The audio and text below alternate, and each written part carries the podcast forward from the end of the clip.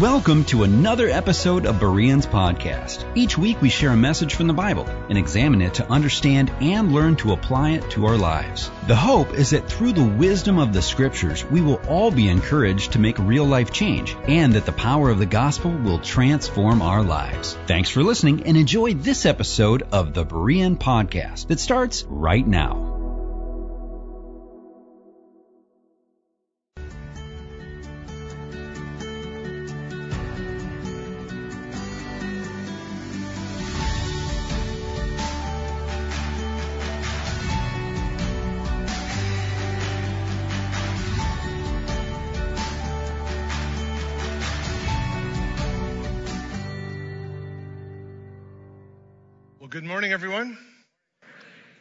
Hope that you're doing well today. It's a great day to be together. My name is Devin, the lead pastor here at Berean, and I have to say that wherever you are at on the journey, it's a good day to be here.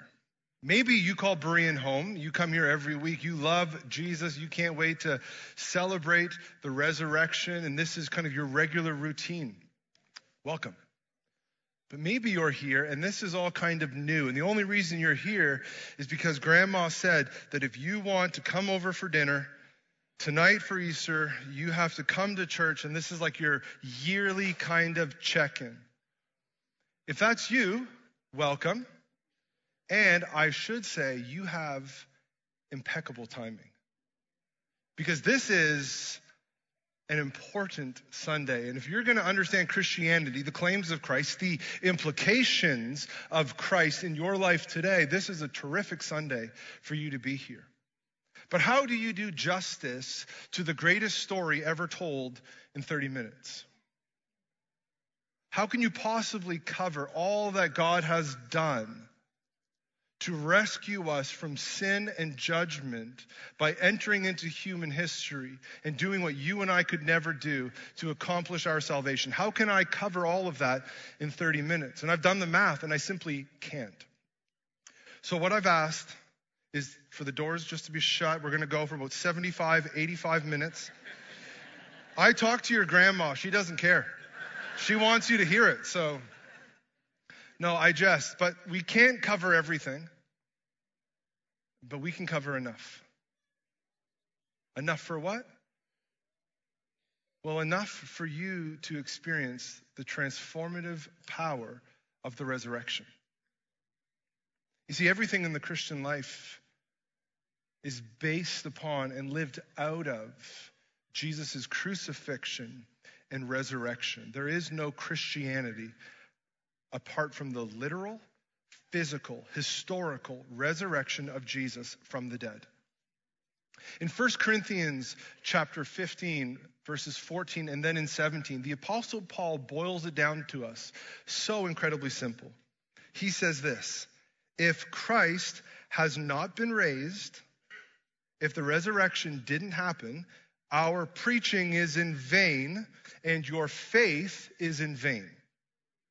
Later, he says this: if Christ has not been raised, your faith is futile and you are still in your sins. If Jesus is not literally, historically, and, and really raised from the dead, then I need to find a new job. You need to find something better to do on Sunday morning. And maybe we could divest and sell this building and turn it into like a trampoline park. They seem like a good Uh, maybe a, a mini mall of sorts, community center. You see, if Jesus didn't truly rise from the dead, then Christianity is utterly pointless. But if he did, if he did rise from the dead, then Christianity is unbelievably powerful. It all hinges and is based upon his crucifixion and his resurrection. So let's talk about this unbelievable power. Let's talk about the resurrection. And to do that, I want to invite you, if you have a Bible, to turn to First Corinthians fifteen. I'm going to put it up here in just a minute. So if you don't have a Bible, don't worry. We actually have some available for you at the Welcome Center, and we would love for you to have one of those and to take those home. Because everything we do here is based on God's word. It's not my opinion. It's not your opinion. It's God's opinion. So we submit to him because he's the king and we're not. He's the creator and we're not. He's the Lord and we're not. We submit to him. And so this passage out of First Corinthians that we're going to be looking at is a really famous teaching by the Apostle Paul about the significance, the historical reality, and the implications of the resurrection of Jesus. And sometimes, if you're not familiar with the Bible, it can just seem like a whole bunch of pages. And who are these people? Who are these writers? What's their story? Well, thankfully for the Apostle Paul, we're given quite a bit of information about his background. And what you see when you study the life of Paul is that he wasn't one of those, oh, I just, I've always believed and I've never really doubted type people. No, he wasn't one of those, well, you know, my parents brought me to church and then I went to youth group and I met a girl from the youth group and she liked to go to church. And so we got married and in a church and then we kept going to church and then we had kids and we thought, you know what, they should be raised in church too. And I guess it's just kind of something I was born into. No, that's not the Apostle Paul's life experience at all. What you see is that the Apostle Paul devoted himself body, heart, and soul to destroying the early church. That he gave his time, his energy, his passion to finding creative ways in hunting down Christians to see them imprisoned and executed. He hated Jesus. But then something happens because he goes from somebody who hated Jesus to somebody who could say, for me to live Life, life is Christ. Life is about Jesus. And to die, man, that's a gain because I'll get to be with him. Paul goes on to say in his life, everything is rubbish, is garbage compared to knowing Christ. He goes from hating Jesus to loving him, to persecuting him, to preaching him. This is the transformative power of the resurrection of Jesus. It can change your life.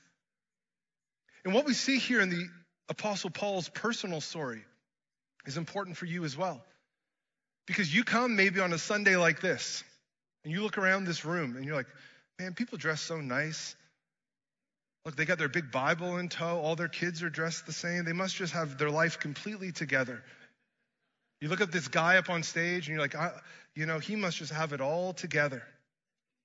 And you're sitting there saying, is there a place for me here? I don't belong here.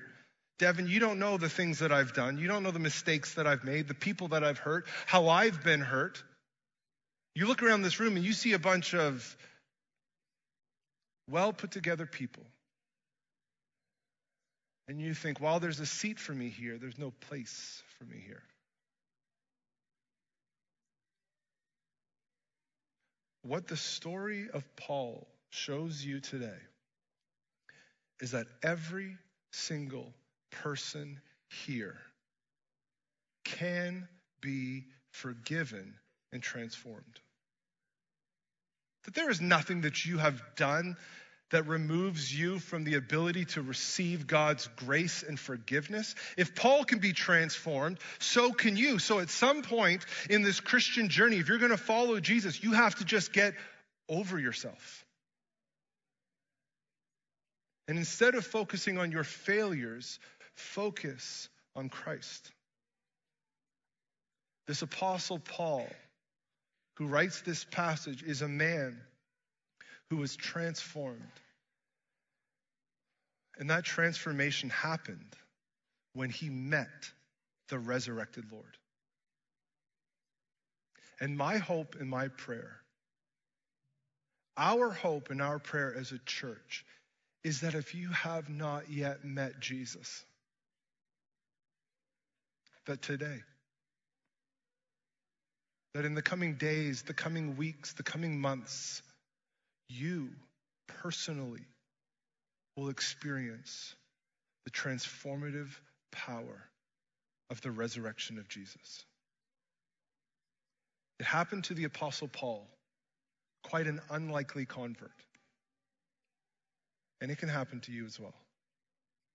So with that, let's jump into our passage today. Now, normally at Berean, when we are preaching through a book of the Bible and we have a passage, I'll invite you to stand. I'm not going to do that today because we're going to do it in stages. And I, I didn't want to be doing, you know, calisthenics here at church and up and down and up and down and everything like that. Although maybe with Grandma's big dinner coming up later, that wouldn't have been a bad idea. But let's look at First Corinthians chapter fifteen, verse one. He says this, "Now I would remind you, brothers, of the gospel I preached to you, which you received, in which you stand, and by which you are being saved, if you hold fast to the word I preached to you, unless you believed in vain." He says right at the front end here of this section where he deals with the resurrection, I want to remind you, brothers and sisters, those of you who are hearing, I want to remind you about something. I want to point your hearts, your attention, and your focus towards something important. And he says that that something is the gospel. Now, generalities and cliches won't help us here. And so I think it's important that we are specific. Sometimes words can get robbed of their significance, of their meaning. Sometimes words can be misused in a culture as to, opposed to how they are in the Bible. Sometimes we can just have confusing words as Christians that we need to define. I get that. So let's talk about gospel.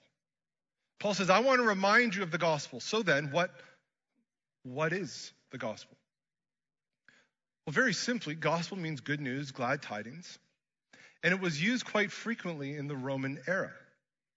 It was used when a new heir to the throne would be either appointed or born.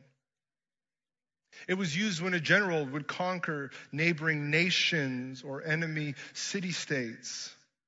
It was the good news of the triumph, the victory of Rome. And Christians came along, and Jesus came along, and he began to say, no, there is good news, but this is capital T, the good news. This is the greatest news that has ever been told. This rivals the birth of an heir or the conquering of a nation. This is the overthrow of evil and sin and death. This is the good news. We all get good news here and there, right? Maybe grandma buys you those little scratch tickets every Christmas and you don't really know why because it seems like a strange gift to give. And you win another round. Oh, it's good news. Good news for you. There's good news in life, and then there is the good news. That's what I want to remind you about today. That is what I want to preach to you today. That is what I want you to receive today. The good news of Jesus Christ. This is the news of how God became man to rescue and to redeem. How God entered into our sinful and broken world to do what you and I could never do. Why is this gospel so important? Why does Paul want to remind you? Why do I want to remind you today? He goes on here and he says, by which, through this gospel, you are being saved. This is why it's so significant, why it's so imperative that we wrestle with this good news, that we chew on it. This is how you can be saved. You see, this is the difference between Christianity and every other faith, belief system, ideology, or religion. Everything else, because it is a product of a human mind, relies upon human actions. If you do these things, then maybe you can be saved. If you follow these five pillars, if you do these religious activities, if you find your ultimate meaning in these actions, then maybe you can be saved. Maybe if you detach enough from material possessions and you get deep enough and you meditate enough, maybe then you can achieve some kind of state of nirvana or or or rest or some kind of salvation. But Christianity flips that on its head. because the gospel teaches us that we are not saved, that you are not saved based upon your works, but that you can be saved through the work of Christ.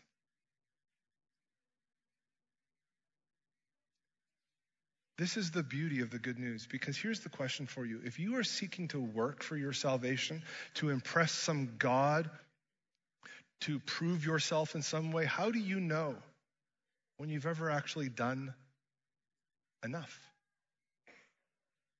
How do you go to bed at night with any kind of confidence that you have reached a high enough level in your performance to warrant salvation? How do you know when you've worked enough?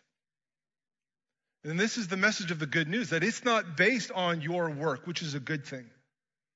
Because we tend to highly, highly overestimate our contribution to this whole thing. By this gospel, Paul says, you are being saved. He goes on here and he explains that this is, without hyperbole or exaggeration, the single most important question that you could ever answer or wrestle with.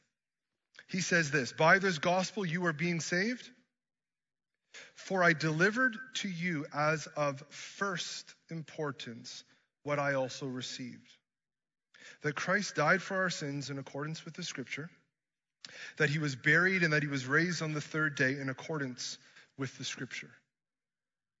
He leads into this transitionary kind of section here in this passage, and he says, this is of first importance. There is nothing in your life that could rival the importance of what you do with Jesus. Every day you turn on the news, you scroll through your socials, you listen to the radio, and you are bombarded with what seems to be an unending list of problems that should terrify you usually. Issues that are important and that require your investment and attention. From climate to politics to disease to disaster to injustice to racism, and as, as important as these things are, there is nothing that matters more than the gospel itself.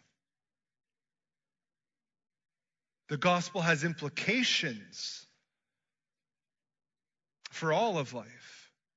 But the single most important question that you can answer, that which is of first importance, is what will you do with the gospel? You can spend your life obsessing and researching all the supplements you should be taking, spend time gathering information about what stocks to invest in, what crypto is going to do in this next calendar year, the best car to buy. But nothing compares to Jesus. This is of first importance. Why? Because Jesus controls your soul. You see, you are not simply a bag of meat. You are not simply a random cosmic accident that for a brief period in time feels like it has consciousness, has meaning and value. You are not simply neurons firing that has no ultimate purpose or meaning. You are a human being made in the image of God, and you have a soul that will live for eternity. And that soul will exist eternally in one of two places. Either in the new creation, alive, remade, resurrected, enjoying the glory of God himself, or that soul of yours will spend an eternity apart from Christ in hell. What does it profit a man, Jesus said, if he gains the whole world and loses his soul? There is nothing that matters as much as your eternal soul. You will at one point breathe your last and wake up. You will meet Jesus sooner or later. Paul met him sooner. He met him on the road to Damascus. He was transformed. Some of you have met Jesus here recently in the last number of months or years at Berean. Some of you have not yet met him, but you will one day.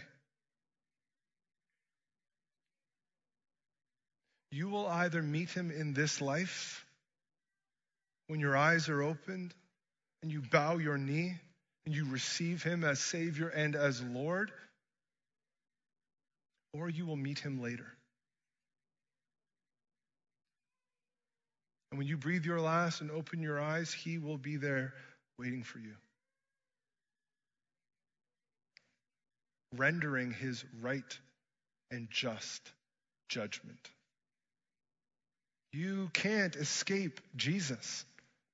You're going to meet him sooner or later. It is much better for you if you meet him sooner. This is the gospel, that there is hope, that you can be saved.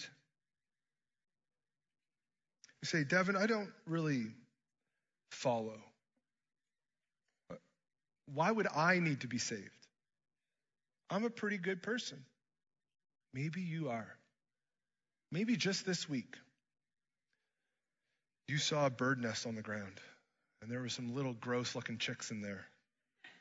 And so you scooped them up, and you got your little eyedropper and sugar water and the heat lamp, and you're just tending for them ever. And obviously, you're posting it all over social media because you want other people to be inspired.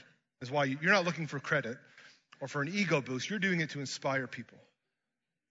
And maybe you clean up your neighborhood's garbage. You go around and you pick it up, even on that one day of the year when you're supposed to do that, right? You do it all the time, and you're just a fantastic human being. You very well might be. But if you're honest, if we're honest, we know we don't cut it. We can't even, you can't even live up to your own standards, let alone God's. That's why we make New Year's resolutions, because we're like, I got to fix myself, and it's going to be this year. We all have activities, actions, belief patterns, habits of behavior, vices or addictions that we wish we could just shake off. We all do things we say we'd never do again. I'm not going to yell again. I'm not going to, I'm not going to spend my money in this way again. And we can't do it. You can't even live up to your own standards. What hope is there for you to live up to God's perfect standards? You can't do it. You need to be saved. The good news is that there is a Savior, and he triumphed over the grave, that he is crucified and resurrected for your life. There is hope. This is the gospel that I preach, that I invite you to receive, that Jesus Christ was crucified and resurrected. And that all of this, Paul says, is in accordance with the scripture. He goes on in this passage that he was crucified, he died for our sins in accordance with the scripture, that he was buried, that he was raised on the third day according to the scripture. When the Apostle Paul wrote the book here of First Corinthians, the New Testament was still being written. So when he talks about the scriptures, more than likely, in large part, he's referring here to the Old Testament. Now, at that point, it wasn't yet old. It was still pretty current. But he's talking here about the Hebrew Bible. And what you see, if you are a careful reader of the Old Testament, is that God providentially, before the events, gave his people glimpses and images and visions of what this coming Savior would do someday.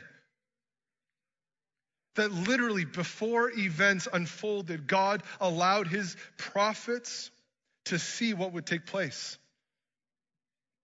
to validate the identity of this Messiah. One such example is from Isaiah chapter fifty-three. Now, Isaiah was a prophet in Israel. He was anointed, called by God to teach, to call the people, the nation back to him. And he has this constant theme of looking ahead into the future and longing for and predicting the coming Messiah. In accordance with the scripture, Paul says, Isaiah writes this: he was despised and rejected by mankind, a man of suffering and familiar with pain. Like one from whom people hide their faces, he was despised and we held him in low esteem. Surely he took our pain and he bore our suffering. Yet we considered him punished by God, stricken by him and afflicted. He was pierced for our transgressions. He was crushed for our iniquities. The punishment that brought us peace was on him, and by his wounds we are healed. We all, like sheep, have gone astray. Each of us have turned to our own way, and the Lord has laid on him the iniquity of us all. When you read through Isaiah, and then you go and you read through the Gospels about the life of Jesus, you look at these and you say, how in the world could he know? How in the world could Isaiah know with such clarity who Jesus was and what he was going to do? And that's just one prophet out of the Old Testament. But maybe you're here and you say, hold on, Devin. What if some Christian writer in the early church got a hold of Isaiah and was like, don't mind if I do, and inserted some of that teaching into the copy of Isaiah? History, it says, is written by the what? The victors. And we see that in antiquity, that oftentimes populations will reach back, get some ancient documents, amend them in some way to bolster the claims of the present. Is that what happened here in Isaiah? Because some of this talk from Isaiah about the coming Messiah seems a little bit too clear to just call, call random. Well, if that would be an argument, I want you to recognize that it's a, it's a solid argument in many respects. But there's a textual issue with it. Because in nineteen forty-seven, just off of the Dead Sea area there in Israel, a group of Bedouin shepherds discovered a series of caves with countless preserved ancient documents that are now referred to as the Dead Sea Scrolls. And these Dead Sea Scrolls covered so many different um, parts of community life or interpretations of the Old Testament, and it also had a number of sections of the Old Testament. Perhaps the pinnacle of the discovery was the Great Isaiah Scroll, and you can Wikipedia this. A gigantic scroll with the full text of Isaiah.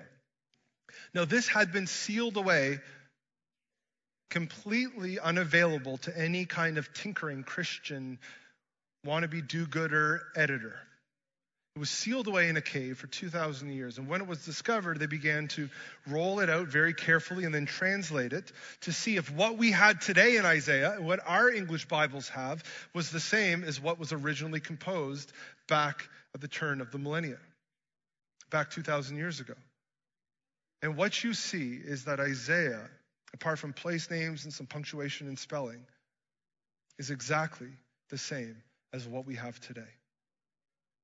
That God allowed his prophet to see ahead in accordance with the scripture, Paul says, who this Messiah was going to be. Well, Devin, that's just one, one critique I have, and I have others. Well, that's good. That's good, because faith is believing what you have good reason to believe. Faith is not a blind faith, right? You have good cause to believe something, you believe it. Let's say that you have an amazing marriage, right? Let's say you've been married for fifty-five years. Body, heart, and soul faithful. Incredible intimacy and unity. And you love one another dearly. How do you really know your spouse likes you? How do you even know they really love you? You can't prove it. You don't know their brain. You don't know their thinking. Maybe they've got some kind of weird long con game they're playing. And you just wait till that fifty-five years hits number sixty. Oh, then you're going to find out. No, you have good cause to believe. You cannot prove that. You take that on faith, but you take that on faith that has a good reason for believing it to be such. That's what God asks us to do with the Bible, with the good news of Jesus, to believe what we have good cause to believe. And Paul does exactly that here with the church he's writing to. He goes on and says this, And it says, he appeared to Cephas, then to the twelve, and then he appeared to more than five hundred brothers at one time, most of whom are still alive, though some have fallen asleep. Then he appeared to James, then to all the apostles, and last of all, as to one untimely born, he appeared to me. Now, I know there's a problem today with fact checkers, because we all want to know who who's fact checking the fact checkers. And then once we get that established, we want to know who's fact checking those fact checkers who are fact checking the fact checkers. Do you see what Paul is doing here? He is opening himself to investigation. He is saying to the church, if you don't believe this resurrection talk, fact check me. There are people still living who saw him. There are people around. Here are some of their names. Here's where these events happened. Go and talk to them if you have questions. Hold on, Devin. Hold on, you say. I just don't buy it. There's got to be another explanation. It's too unbelievable to think about a man being resurrected from the dead. And you would say, you know what? I don't believe he was resurrected. Maybe you believe that the disciples stole the body. This goes back to the early church. Even Christians in the first few centuries had to deal with objections and criticisms like this. So there's nothing new under the sun in that respect. Let's say that you would argue that the disciples stole the body. Okay, that is a reasonable and rational explanation, but let's talk about that for a moment. Let's say they stole the body. I would ask, why did they do that?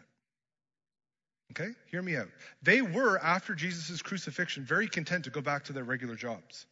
You see that in the text. They had employment, they had social connections, family, friends. But after Jesus was resurrected, they continued to go and preach. So again, why would they steal the body? What did they get out of it? Hmm?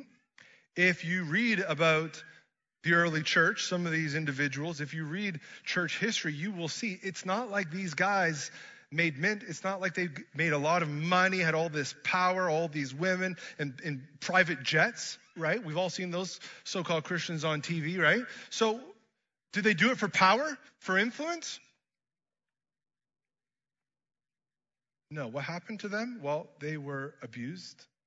They were mocked. They were arrested. And eleven of the twelve disciples were executed for following Jesus. If you come to me and you're like, Devin, I've got a con that we can play. I've got a,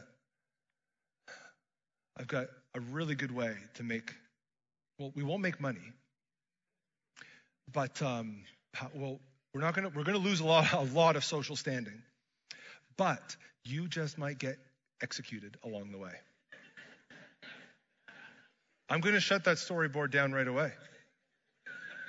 Right? Why would they steal the body if all they did was suffer? Well, you say maybe he didn't actually die, Devin. Maybe he this is called the swoon theory. That Jesus was crucified, but he didn't actually die. He passed out. They placed him in the tomb. The tomb was below ground, and so it was cooler in there. And there in the ground, he kind of revived. And after a few days of rest, he got up and stumbled into the city. And then they said, oh my goodness, he overcame death. Look at him. Well, let's talk about that for a moment. First of all, Roman soldiers knew what they were doing. They had one job. It wasn't execution to hurt these people. It was exec- it was it wasn't crucifixion to merely hurt them or inconvenience them. It was crucifixion to execute them. This wasn't their first kick at the can. They weren't sitting there saying, now where do the nails go? Um, oh, you put the cross upside down again. You know, he tilted this way. And, and, and is he dead? No, I don't think he's dead. No, they knew what they were doing. Then let's say that somehow miraculously, or not miraculously, I suppose you would say, that they placed Jesus in the tomb, but it turns out that he's not actually dead. People survive incredible things all the time. And there in the grave, after three days, he comes back to life. I got a few problems with this image of him popping back to life and rolling that big stone away. He has hands, he has nails in his hands, and he has nails in his feet. He hasn't eaten anything in three days. He hasn't drank anything in three days. He has been severely abused, suffering from blood loss and trauma. He's not setting any world records in his deadlift or his snatch, right? He's beaten up. How's he going to move that stone? And even if he somehow did, because gravity was in his favor, and he just, oh, and the stone rolled away. Let's say that he walks out, stumbles down the road, knocks on the disciples' door, and they see him standing there, clearly on the verge of death. Dry blood all over him, infection beginning. His body is broken there in front of him. They would not look at him and say, my goodness, you are the Son of God who has triumphed over the grave. They would say simply, oh my goodness, you survived. There's a big difference. Well, Devin, maybe though, maybe they lost the tomb. Again, reasonable, plausible until you look at the account of Scripture. Maybe they just misplaced the tomb. I I can't get anywhere without Google Maps, right? Maybe they just, they didn't have Google Maps back then. So maybe they just lost the tomb. Well, there's a few problems with that because the Bible records clearly that there were witnesses. There were people who tended the body, who placed the body.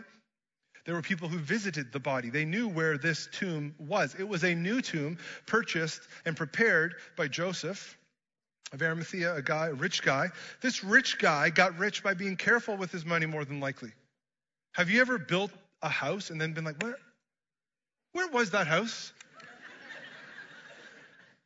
I know it was here. So, no, it was in a different city. That's right. No, you are careful with the things you invest in.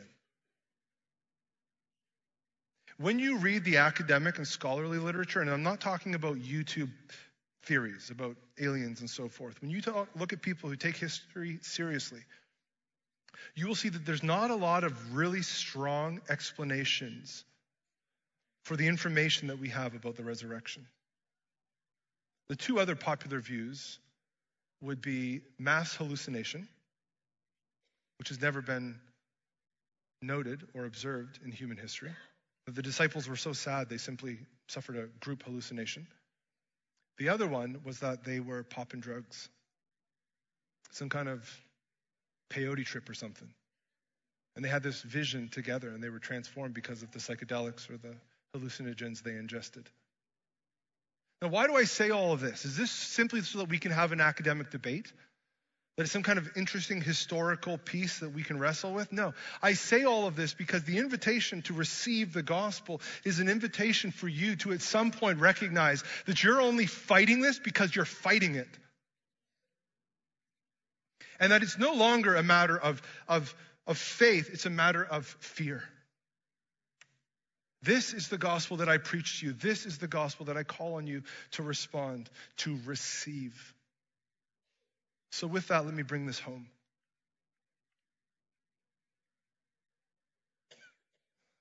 Maybe you're here and this is your punch a ticket once or twice a year, but you would say, no, no, no, it's okay. I still, I believe though. I believe. Let me challenge you. A follower of Jesus follows him. Do you really think that Jesus gave his life, triumphed, victorious over the grave, delivering you from the power of hell, delivering you from the power of Satan,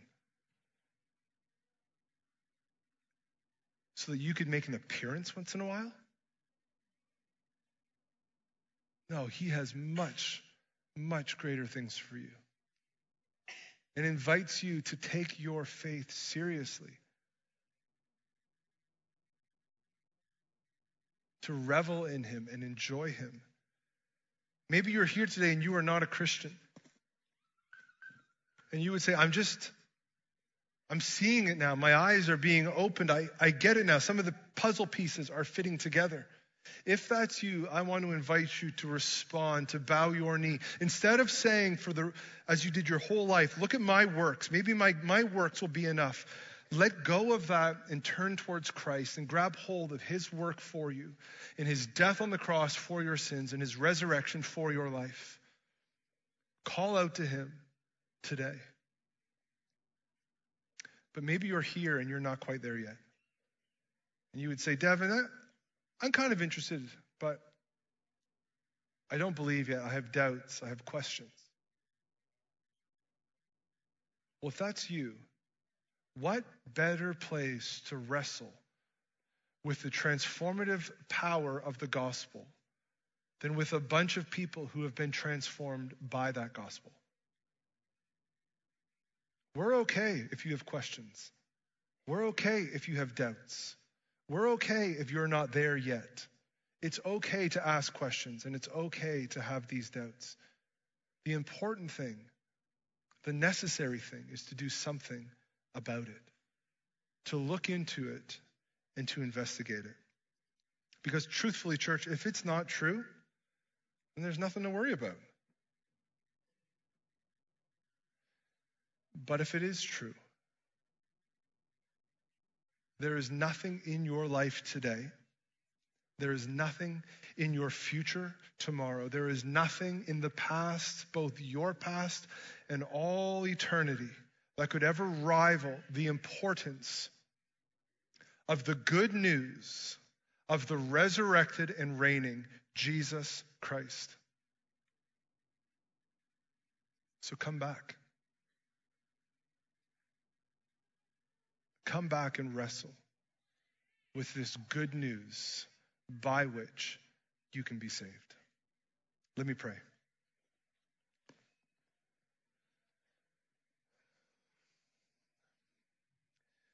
Father, there are endless important things that grab our attention, our minds, our focus. Our lives are filled with noise and amusement and busyness. What I pray, Father, is that you will give us a sense of urgency as we wrestle with that which is most important. Father, there are people here right now who don't know you yet. Give them the courage, give them the confidence to pursue you, to ask the questions that they have inside, to seek for answers. Give them faith, not a naive faith, but an authentic faith that doesn't fight simply to fight, but is willing to say yes. Jesus, we ask all of this in your glorious name, because you are the resurrected Lord. You are the reigning King. We ask all of this in that great name. Amen. And that does it for this episode of the Berean Podcast. All of our ministries at Berean are geared towards the mission of seeing lives transformed by the power of the gospel. If you would like to be connected with our church family or give to the mission of Berean, just jump online to our website at berean m n dot com. Thanks for listening today, and we pray that you are encouraged by today's episode. Be sure to like us on social media, and we'll see you here next time on the Berean Podcast.